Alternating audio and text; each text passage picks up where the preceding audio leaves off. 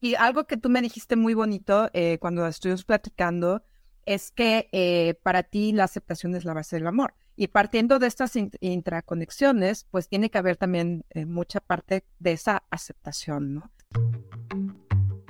Esto es Eso que hacemos y yo soy Alejandra. Soy licenciada en psicología en Perú y especialista en capacitación y desarrollo con una maestría en Canadá, donde vivo ahora.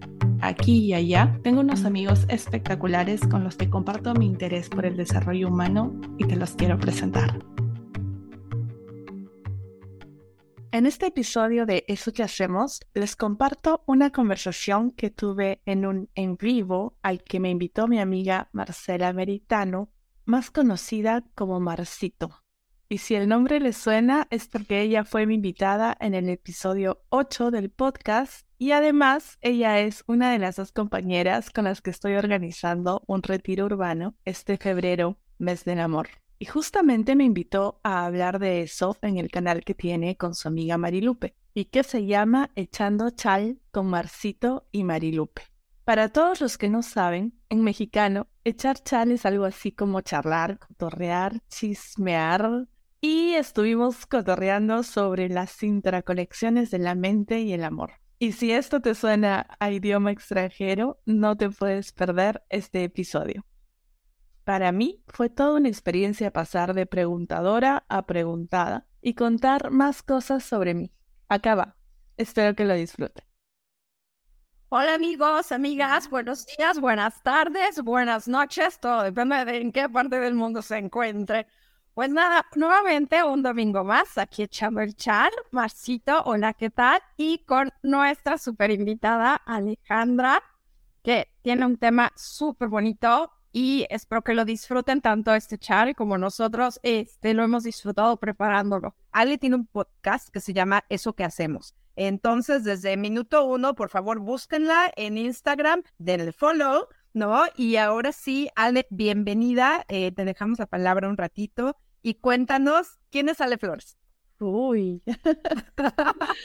gracias, gracias por la invitación. Estoy súper contenta de estar conversando otra vez con ustedes. Estuvimos conversando un poquito hace tres fines de semana, creo. Y ahora vamos a hablar un poco más ah, en profundidad ah, ¿quién soy? Soy un ser humano. ¿Qué hago? Eh, hago muchas cosas. Tengo, tengo un back en psicología y tengo una maestría con un nombre raro, pero que significa aprendizaje y desarrollo. Y esto es lo que, eso es lo que hago.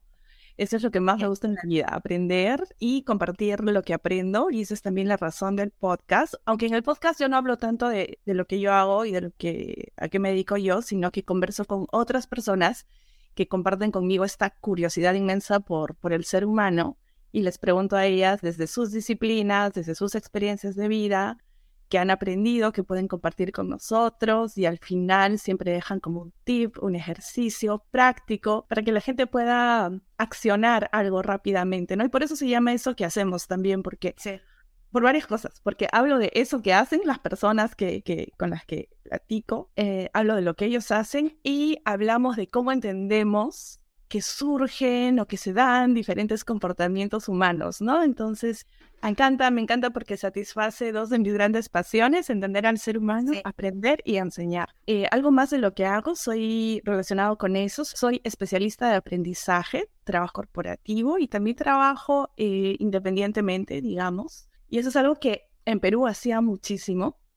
En Perú trabajaba en centros educativos, además de en el corporativo. En el corporativo sobre todo hacía mm, cosas relacionadas con formación de equipos y en, los, las escuelas trabajaba mucho sobre autoconocimiento, sobre autoestima y ese tipo de cosas. También daba escuelas de padres. Y cuando vine aquí, en este, entré un poco en, en modo supervivencia, que creo que es una una cosa que nos pasa a muchos inmigrantes cuando llegamos a, otro país.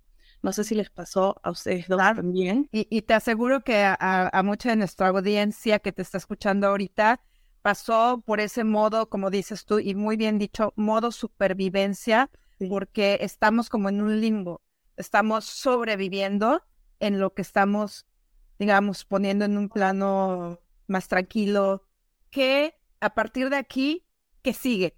¿Y qué siguió para ti, amiga? Sí, y, a pesar de que yo vine por elección propia, fue una migración voluntaria, querida, planeada, cuando uno llega es, es desestabilizante, ¿no? De todas maneras, nuestro idioma, yo no conocía a nadie, no tenía ni la tía de la prima de la amiga, cero. Entonces, este, no sé si a ustedes les pasó, eh, o a ti, Marcito, cuando llegaste aquí en Montreal, el proceso de, de el proceso de, de acogida, te quieren ayudar, ¿no? Integrarte y hablan de qué quieres hacer y que te gusta. Y a mí cuando me preguntaban qué quieres, como estaba en modo sobrevivencia, yo decía, trabajar. O sea, de lo que sea. En ese, en ese momento era, era lo mejor que yo podía hacer, ¿no? Pero mirándolo para atrás es algo peligroso.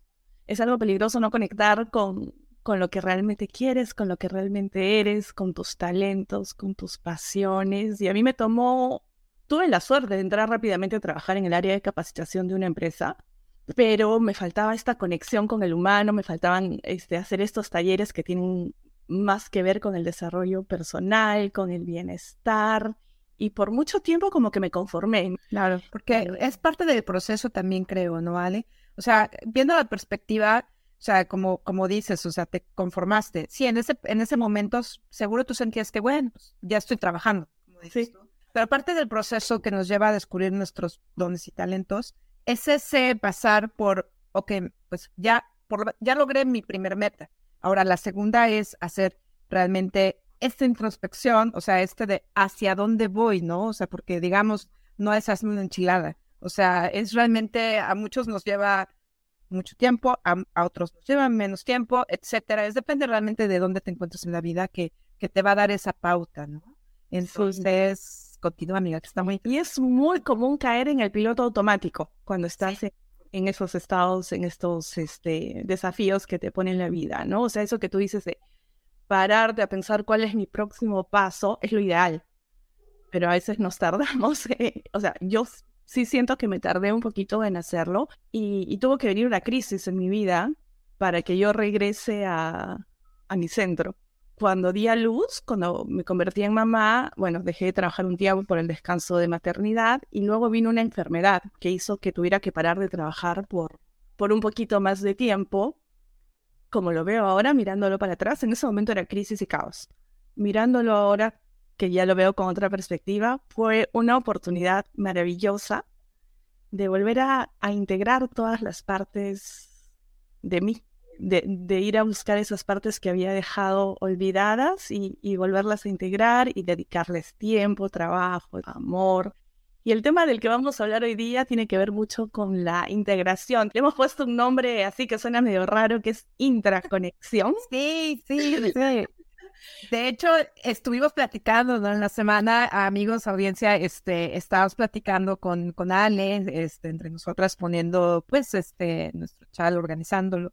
Y entonces sale, eh, nos sugirió este tema, ¿no? Intraconex ah, el amor y las intraconexiones y, o sea, y nos dijo, echen a andar la imaginación. Entonces pues, estábamos así como que, ah, ¿por dónde nos vamos? o, sea, fue, o sea, fue también un proceso muy divertido, ¿no? Eh, ya después lo fuimos como eh, desmenuzando, digamos, y, y, ya van a ver, o sea, es muy bonito, profundo, bonito, y estoy segura que, que ustedes a partir de aquí van a querer saber más acerca de eso.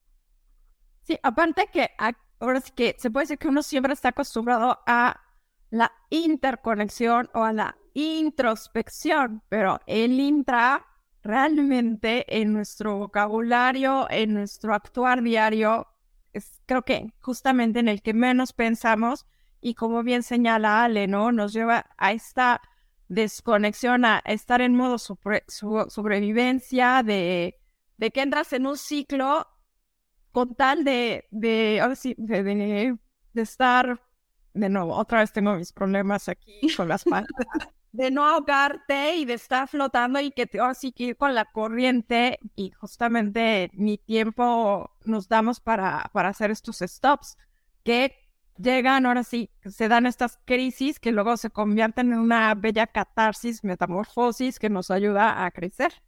Totalmente.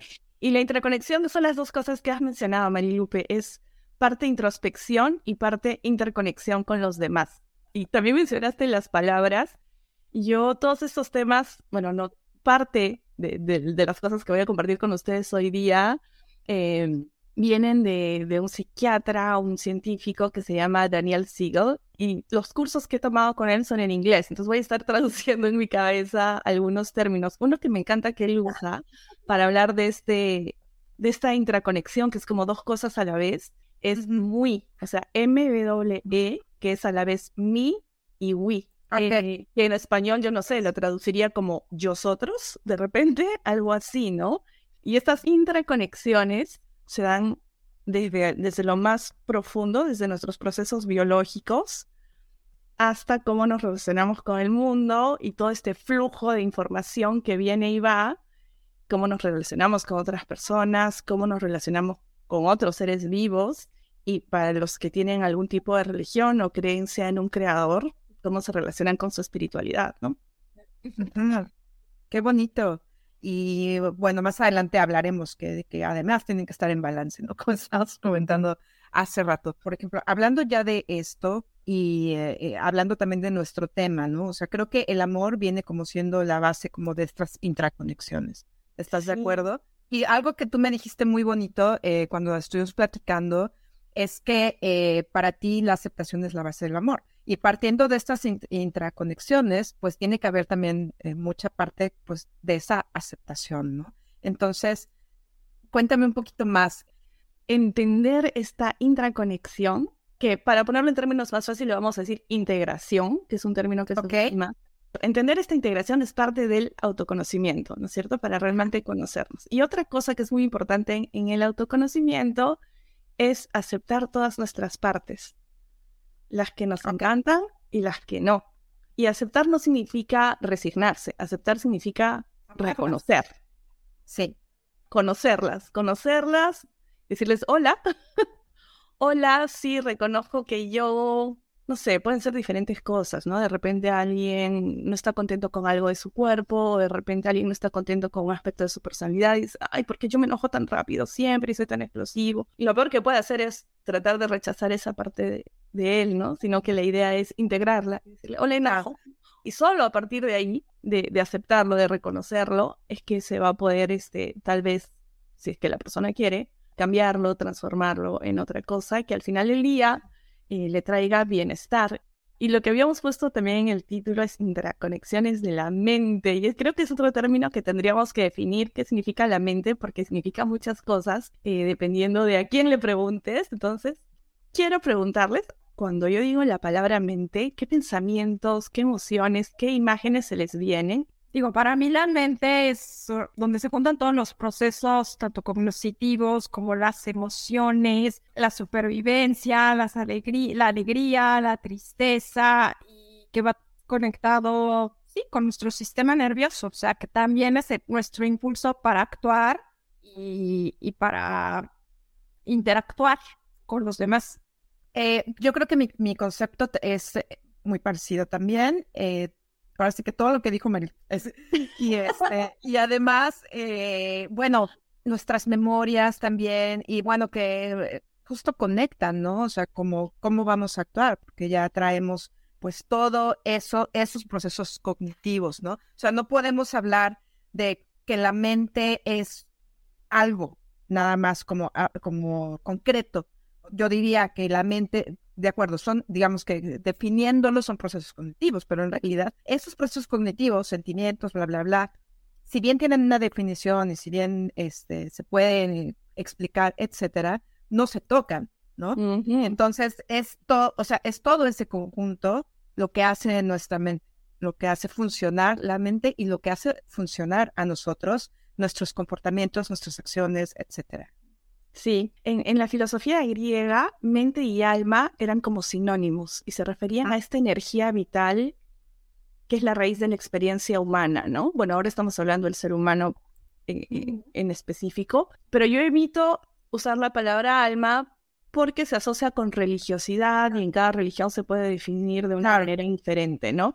Pero sí, la mente es esta cosa invisible, pero que Científicamente, en las ciencias comportamentales, psiquiatría, psicología, en los 80s, en los 90 se asociaba mucho la mente a cerebro, actividad cerebral. O sea, la mente es el cerebro. era como la era de la razón. Y felizmente este, ya evolucionamos de esa era y ya tenemos más claro y más integrado y más científicamente visto que tienen que ver las emociones, los pensamientos y que todo está interligado, no se pueden separar. Por ejemplo, hablabas de procesos cognitivos y un, un proceso cognitivo, por ejemplo, es la memoria, ¿no? Entonces, si hacemos un ejercicio de memoria rapidito, ¿ustedes se acuerdan de algún número de teléfono de memoria?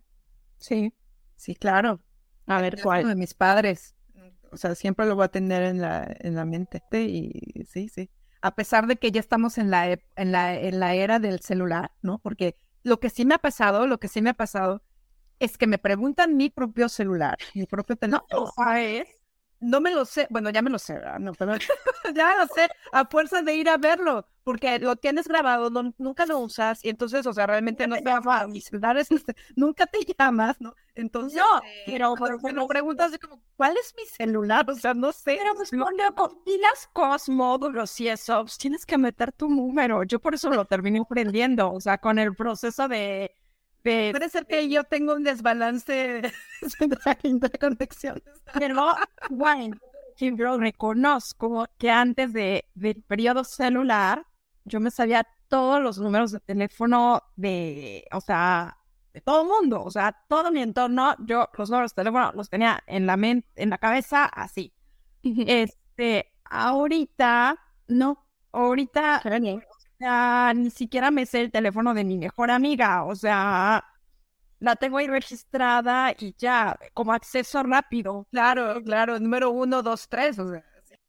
En esta parte del en vivo nos desviamos un poquito del tema y además eh, ustedes que están escuchándolo en podcast eh, no pueden ver el no verbal de, de Marcito y Marilupe. Marcito al decir mis papás se llevó la mano al pecho y Marilupe dijo, obviamente, mi mamá. Yo puedo evocar muy fácilmente el teléfono de mis abuelitos maternos, el que tenían cuando era niña, 227352. Y en el momento en que pienso en eso, pienso inmediatamente en mis primas correteando por la casa. Y mi punto es que la memoria, además de ser almacenamiento y recopilación de datos y, esto que se consideraba procesos de la razón del intelecto, del cerebro, tiene mucho que ver con las emociones. En mi caso, la imagen que acabo de formar en este momento, al pensar en el teléfono de mis papás, pensé en la imagen de la casa de mis padres. En mi caso, yo lo que pensé fue justamente en el teléfono, en el aparatito y que yo, por ejemplo, siempre que hablo por teléfono físico, porque por el celular no tanto, siempre estoy con un lápiz y papel y estoy garabateando. Entonces, siempre esa era mi imagen, o sea, siempre que hablaba yo por teléfono era estar con eso. Claro, imagínate todas las, las, cosas que hacemos en un segundo, ¿no? Ay, qué lindo, tenemos un comentario. Sí, que si me permiten regresar un poco. Ana, hola, Miguel, ¿cómo estás? Para mí la mente es una parte de nuestro ser, el alma. Exacto, es lo que estábamos comentando. O sea, está bien, para cada uno puede ser realmente lo que uno crea, ¿no? Sí, yo estoy 100% de acuerdo, entendiendo ambas como esta energía que, que nos mueve. Es como un poco, el, hablando de teléfonos y de la modernidad, es el software y el hardware, ¿no? Ajá. Eh, nuestro cuerpo es el, el aparato, el, el, teléfono, y el software es la mente, que también le pueden llamar alma si quieren, que es la, lo que hace que funcione y que tiene muchos componentes. Y la armonía en, este, en todos estos componentes es lo que va a generar bienestar en nuestra vida. Cada vez que hay una, una enfermedad, hablando de nuestro cuerpo, o que hay algún tipo de conflicto en las interacciones, casi siempre se debe a dos cosas, o a caos en, en esta integración, o a rigidez. ¿no es cierto? O sea, como que el flujo de la información, la energía no, no está fluyendo. Y eso también se relaciona mucho con el tema del amor, porque al final el amor es esta energía que fluye entre las personas y a la vez el amor tiene que ver con emociones, tiene que ver con pensamientos, tiene que ver con sentimientos, tiene que ver con acciones. Y esos son los cuatro componentes de lo que se llaman, digamos, los procesos mentales, ¿no? y que normalmente las vivimos en piloto automático, pero si ahora les pregunto, por ejemplo, de una de las emociones básicas es la alegría. Ajá. ¿Cómo se ve la alegría para ustedes? ¿Dónde vive? ¿Qué forma tiene? ¿Tiene algún color? Color. ¿La alegría qué dijiste, Mari? Para mí la alegría es multicolor. Perfecto. Mí es un prisma, o sea, multicolor. Ajá. ¿Y dónde la sientes? Ay, no sé. O sea, a lo mejor así como que en el pecho, pero no la veo como que más alrededor mío. Les voy a poner aquí unas, eh, perdón, unos comentarios que tenemos. Para mí, la alegría es verlas. Qué hermosa es. Mira, Gracias, Elvira. para mí es así como expansiva. Eso es- creo que es una de las emociones más expansivas, como ¡vum! en todo el cuerpo. Y la alegría, hay un término que es emociones positivas y emociones negativas, que cuando cayó en el lenguaje de todos nosotros del día al día, se empezó a, a degenerar y se empezó a entender positivo y negativo como buenas o malas. Pero al origen, en el lenguaje científico, positivo significaba que te acerca a algo y negativo que te aleja de algo. Por ejemplo, las negativas en el lenguaje científico son el miedo, que inmediatamente te vas a alejar de la situación, o la tristeza, ¿no? Y la, y la alegría es positiva en el sentido que te acerca a algo. No me gusta a mí usar los términos positivos y negativos porque nuestro lenguaje de, todos los días lo asociamos con bueno y malo. Me parece terrible que pensemos que hay emociones buenas y emociones malas, ¿no? Las emociones simplemente son Claro. y hay Oiga, que dejarlas compartir qué es la alegría para mí. Eh, eh, para mí la alegría, cuando la dijiste, pues es, es emoción, pero yo la sentí como un aura inmediatamente alrededor de mí. O sea, un aura vibrando a- alrededor de mí. Entonces eh, se me hizo muy interesante la sensación. Y um, el miedo. ¿Cómo sienten el miedo en su cuerpo? El miedo. Para mí sería una contracción del estómago. Entonces lo que estamos haciendo ahora es un poco salir del piloto automático y tratar de integrar todas las partes que tienen estas emociones, ¿no? Que llegan por un estímulo, las vivimos en el cuerpo y luego las procesamos en pensamientos, ¿no? A ver, tenemos algunos comentarios, este, Ale, antes de continuar. Elvira, ¿cómo estás? Nos dice, para mí el miedo es un fantasma oscuro. Y eh, nuestra amiga Ana nos dice, el miedo eleva el cortisol, te sientes en peligro, te da ansiedad y estrés. Gracias, Ana. Ajá.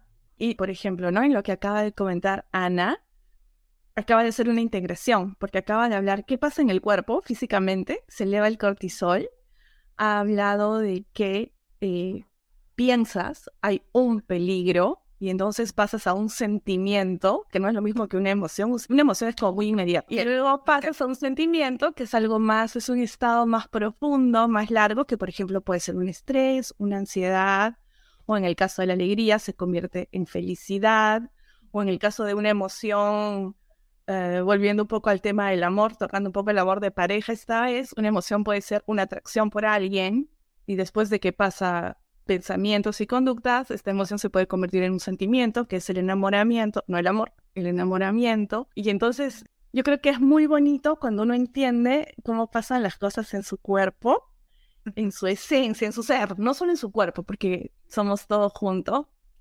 Y cuando lo, lo integramos y cuando hacemos ejercicios prácticos para, para poder vivir estas cosas que a veces, como les decía al comienzo, dejamos en piloto automático y por nuestra naturaleza, por nuestra educación, habemos personas que estamos conectadas un poquito más con unas cosas que con otras, ¿no? Unas que estamos muy conectadas con nuestras emociones y las tenemos muy alineadas, otros que nos cuesta conectar con nuestros sentimientos, emociones, que medio que los queremos dejar de lado, otros que los desbordamos.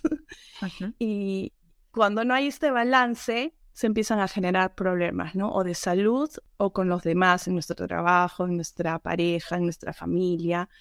Entonces, eh, el- la manera de volver a la armonía, en este caso, es haciendo eh, más consciente, digamos, ese desbalance que nosotros eh, sabemos que hay, porque, digamos, si fuéramos todos balanceados, pues de entrada no estaríamos tal vez en este plano, número uno.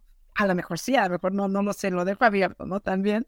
Eh, entonces, probablemente es casi la mayoría de las, de las personas tengamos, ay, perdimos a Mari, a ver si me Sí, la señal está que se va está un poquito, un poquito mal. Este, hacemos consciente el imbalance en primera y se puede ir a trabajar esa parte que, que, que te está faltando, ¿cierto?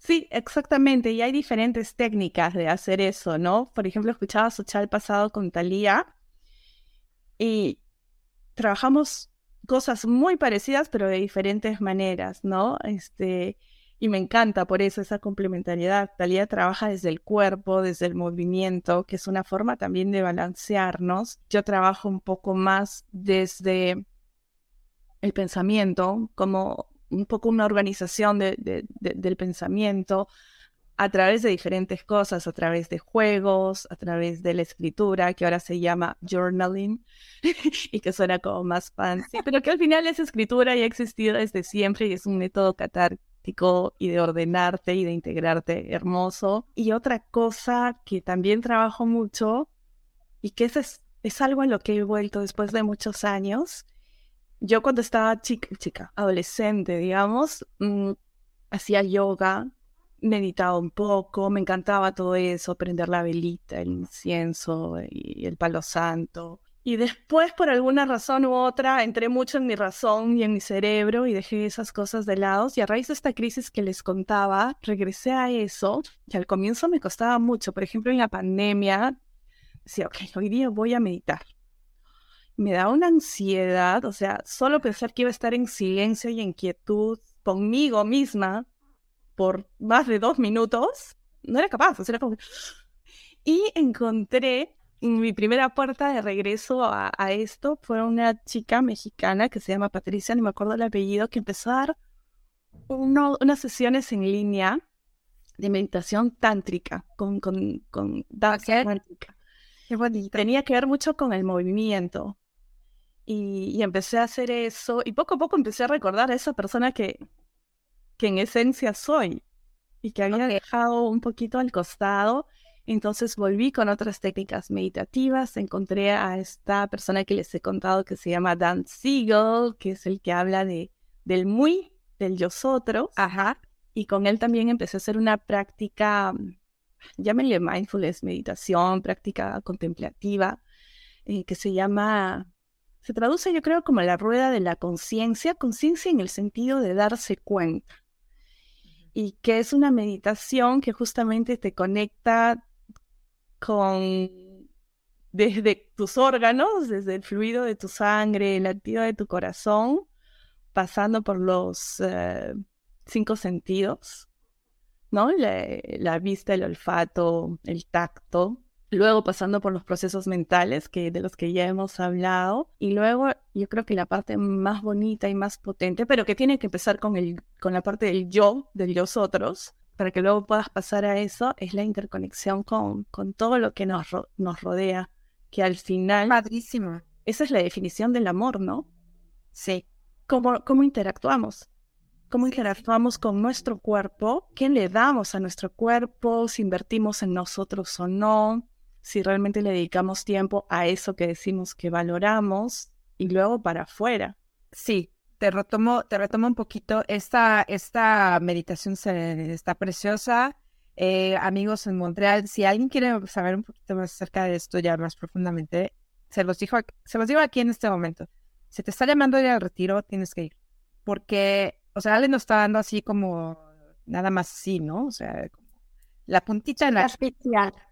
Nada más, porque, o sea, ya de entrada esta meditación se ve padrísima y, o sea, y todos estos temas van a, tocarse más en experiencia que en teoría, ¿no? Entonces van a estar súper bonitos.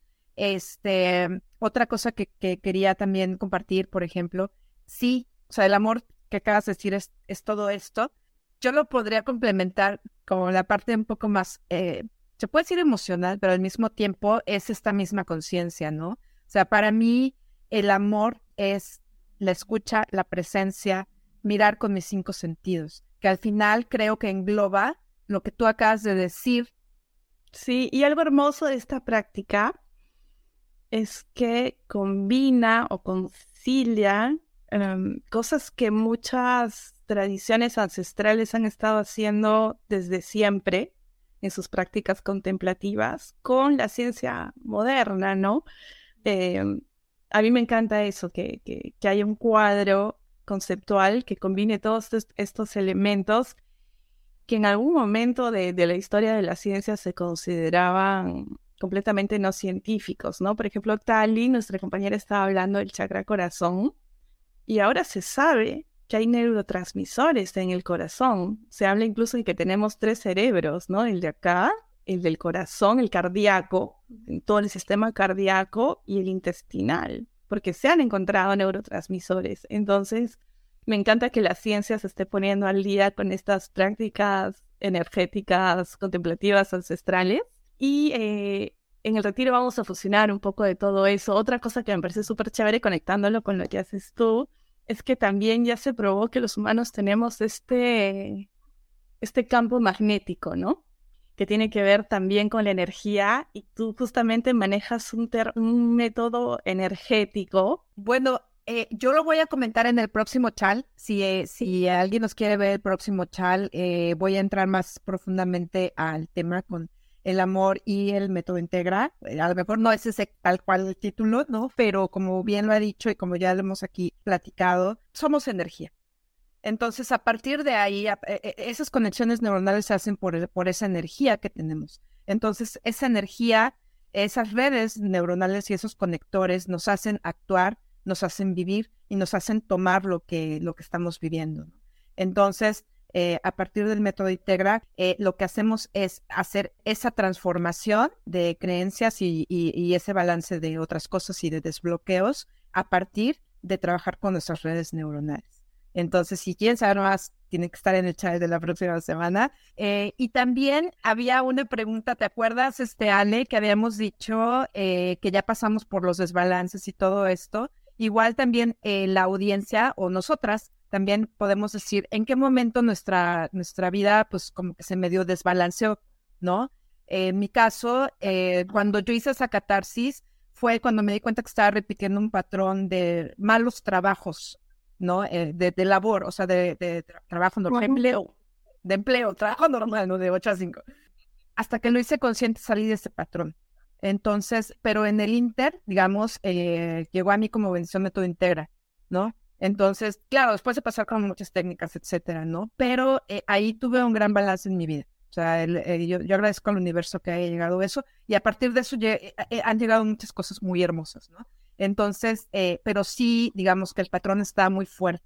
Entonces, igual andamos repitiendo nosotras. No sé si alguna de ustedes quiere compartir también un desbalance en su vida. Puede ser así de serio o puede ser otra cosa también. Muchas veces creo, no sé si voy bien por ahí, Ale, las mamitas, cuando somos mamitas, que somos pues eh, recién mamás, estrenándonos, ah, tenemos una bola de desbalances. O sea, y no solo las madres, los padres también. Andamos, normalmente se dice depresión postparto y nos, o sea, y nos cae a nosotras como mujeres, como madres, pero, o sea, les puedo decir que también eh, la depresión postparto también va para las parejas también. ¿eh? O sea, mi pareja y yo andamos en la nube, los dos. O sea, no hacíamos, no hacemos uno de los dos, o sea, andamos bien perdidos.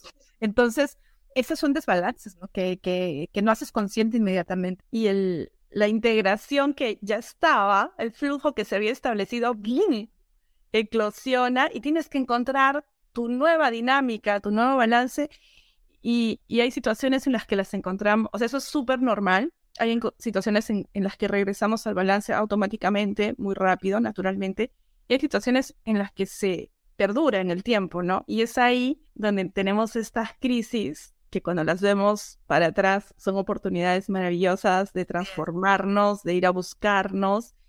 Y justamente creo que queremos compartir las cosas que nos ayudaron a nosotros en nuestro momento y que hemos probado lo eficaces que son y que después nos formamos, nos certificamos, las queremos compartir con, con otras personas porque creemos que también las puede ayudar, ¿no?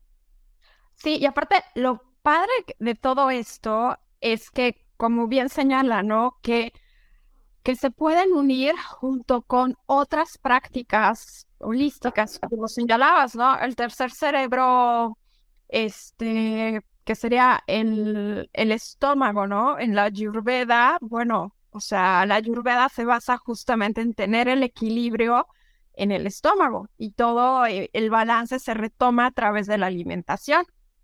Entonces, y es y complementándolo así con el trabajo de Talia, el trabajo de Marcito, el trabajo de Ale, digo, creo que se crea una superestructura que, que nos regresa realmente a nuestros orígenes, ¿no? A de nuevo conectar con nosotros, que es algo que, que lamentablemente, ¿no? Por estos nuevos ritmos de trabajo, de dinámica social, pues lo hemos perdido. Sí, es increíble cómo todo afecta a todo, ¿no? O sea, por ejemplo, hace un rato mencionaban el cortisol, pum, cuando nos eleva se nos puede dañar algo en la flora intestinal. Pero también, según lo que comemos, de repente no, pero según lo que comemos, pum, también lo dañamos. Y en ese caso, ese daño afecta a nuestro estado de ánimo.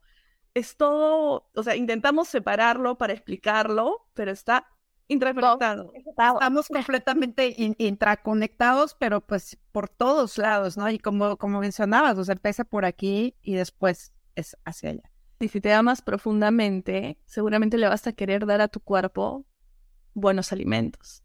Vas a ir a buscarlos, porque no, no vas a permitir que entre, eh, tal vez algún día, pero en tu día a día no vas a permitir que entre chatarra a tu cuerpo ni la que comes, ni, ni lo que ves, ni lo que consumes, ni lo que escuchas, ¿no? Te empiezas a cuidar cada vez más y esa es la, la idea, que conectemos con eso. Ajá, exacto, que se empiece a ser consciente eh, todo eso que acabas de mencionar, ¿no? Poco a poco, o sea, como dijimos, es un proceso, pero también creo que es muy importante acercarnos tal vez a esas herramientas que nos ayudan a vivir ese proceso, ya sea más rápidamente, ya sea más fácilmente o más dócilmente no irnos por el camino empedrado, igual podemos tomar la carretera lista en lugar del camino empedrado, ¿verdad? Entonces, eh, hay, opciones, ¿no? Para hacer eso.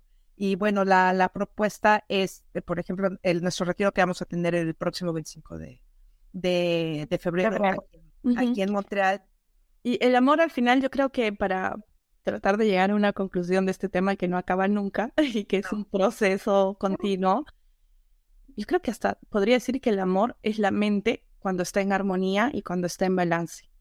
Porque ahí justamente te vas a dar cosas buenas a ti, les vas a dar cosas buenas a los demás y vas a estar, algo que no hemos mencionado, pero que sí vamos a tocar mucho en el retiro también, es la apertura a recibir. Porque hay muchas personas que ah, sienten que dan mucho y no reciben a cambio, por ejemplo, ¿no? Entonces ahí también hay un desbalance. Claro, claro, exactamente. Y que no es tanto que, que no reciban, sino que no están eh, abiertos a recibir, sino que ellos mismos crean este, este muro, ¿no? Pero, pero ellos no lo perciben conscientemente y obviamente dicen, yo doy, doy, doy y, y aquí estoy, ¿no? Este, sin recibir nada, cuando su entorno se lo da, pero existen, sí, estas como programaciones, ¿no? Que se van creando como, pues, con, el, con, con, el paso del tiempo, nuestro entorno, nuestros factores que influyen externos. Tal cual lo has mencionado, eh, Mari, eh, y tú también, Ale, e, este tema, o sea, da para, pues, no sé, otras tres horas, pero pues yo creo que este, mejor lo dejamos así. Sí, los dejamos con la curiosidad, así todos compran su boleto, asisten al retiro, o sea, próximo 25 de febrero, ya falta nada. Y en serio, tienen que aprovechar esta oportunidad de dar el primer paso de intraconexión, que mejor que, que aprovechar la oportunidad. Exacto, y aquí nos está llegando, organiza un retiro para los extranjeros que no vivimos en Montreal, comadrita, avisen con anticipación. Bueno, pues ahí ya nos dejaron, eh, comadrita, ya nos, nos dejaste un gran reto. Sería, sería hermosísimo poder eh, llevarlo a cabo y lo vamos a poner así como que en los planes futuros a ver qué tal, pero pues no, no suena mal, ¿eh? No suena mal. Sí. Vean ustedes qué tan viable es realizarlo vía Zoom, ¿no? Y digo, creo que ya todo se puede. Claro, y tenemos otro comentario. Gracias por compartir una energía muy linda que tienen a mí me gustaría que se organice un grupo terapéutico mensual. ¿Les latería? Todas las propuestas son bienvenidas. Por supuesto que sí. Ustedes déjenos sus comentarios y nosotras nos vamos organizando también. Si alguien nos está viendo también y tiene algún grupo de empresarios, algún grupo de amigas que quieren que vayamos nosotras a impartir algún retiro o algún taller, con muchísimo gusto también. Si hay esa necesidad y si hay ese, eh, ese interés, por supuesto que Altma Montreal Estamos aquí ahorita en Montreal y próximamente en el mundo, mundo. en el mundo mundial. Y bueno, eh, aquí vamos a terminar porque si no, seguimos y seguimos. ¿eh? Nos pueden seguir mandando comentarios, nos pueden seguir mandando sugerencias. Muchas gracias, significan mucho para nosotros, realmente nos llega directo al corazón. Muchas gracias por conectarse con nosotras y gracias muy especiales, Ale, porque tu, tu tema es fantástico mucho éxito en lo que aprendas en tus talleres. Ale también, ahí la tienen también. Su podcast, Eso que hacemos, la pueden seguir por Instagram eh, y la pueden seguir también por Facebook, aunque es más, este, más activa en Instagram. Y por nuestra página de Alma Montreal en Facebook la pueden seguir también. Mil gracias, disfruté mucho de la experiencia y acerca del podcast solo quería mencionar que en el episodio 5 conversó con Talia Leos, que es nuestra otra compañera, y en el último episodio, en el episodio 8, conversó con Marcito sobre, básicamente sobre creencias limitantes, creencias potenciadoras y la prosperidad. Nos centramos en la prosperidad financiera en ese podcast y en el retiro nos vamos a centrar en la prosperidad, en el amor. En el amor. Y con mucho amor, despedimos aquí el programa. Gracias, Alex, por haber aceptado nuestra invitación nuevamente y esperamos que sigas siendo nuestra invitada, que vengas a echar el chal con nosotros, porque tienes muchas cosas súper bonitas e interesantes de que compartir. Y muchas gracias a todos los que nos han escuchado. Si les da curiosidad ver el video, lo encuentran en Facebook y YouTube en la cuenta Echando Chal con Marcito y Marilupe. Nos vemos en marzo. Bye.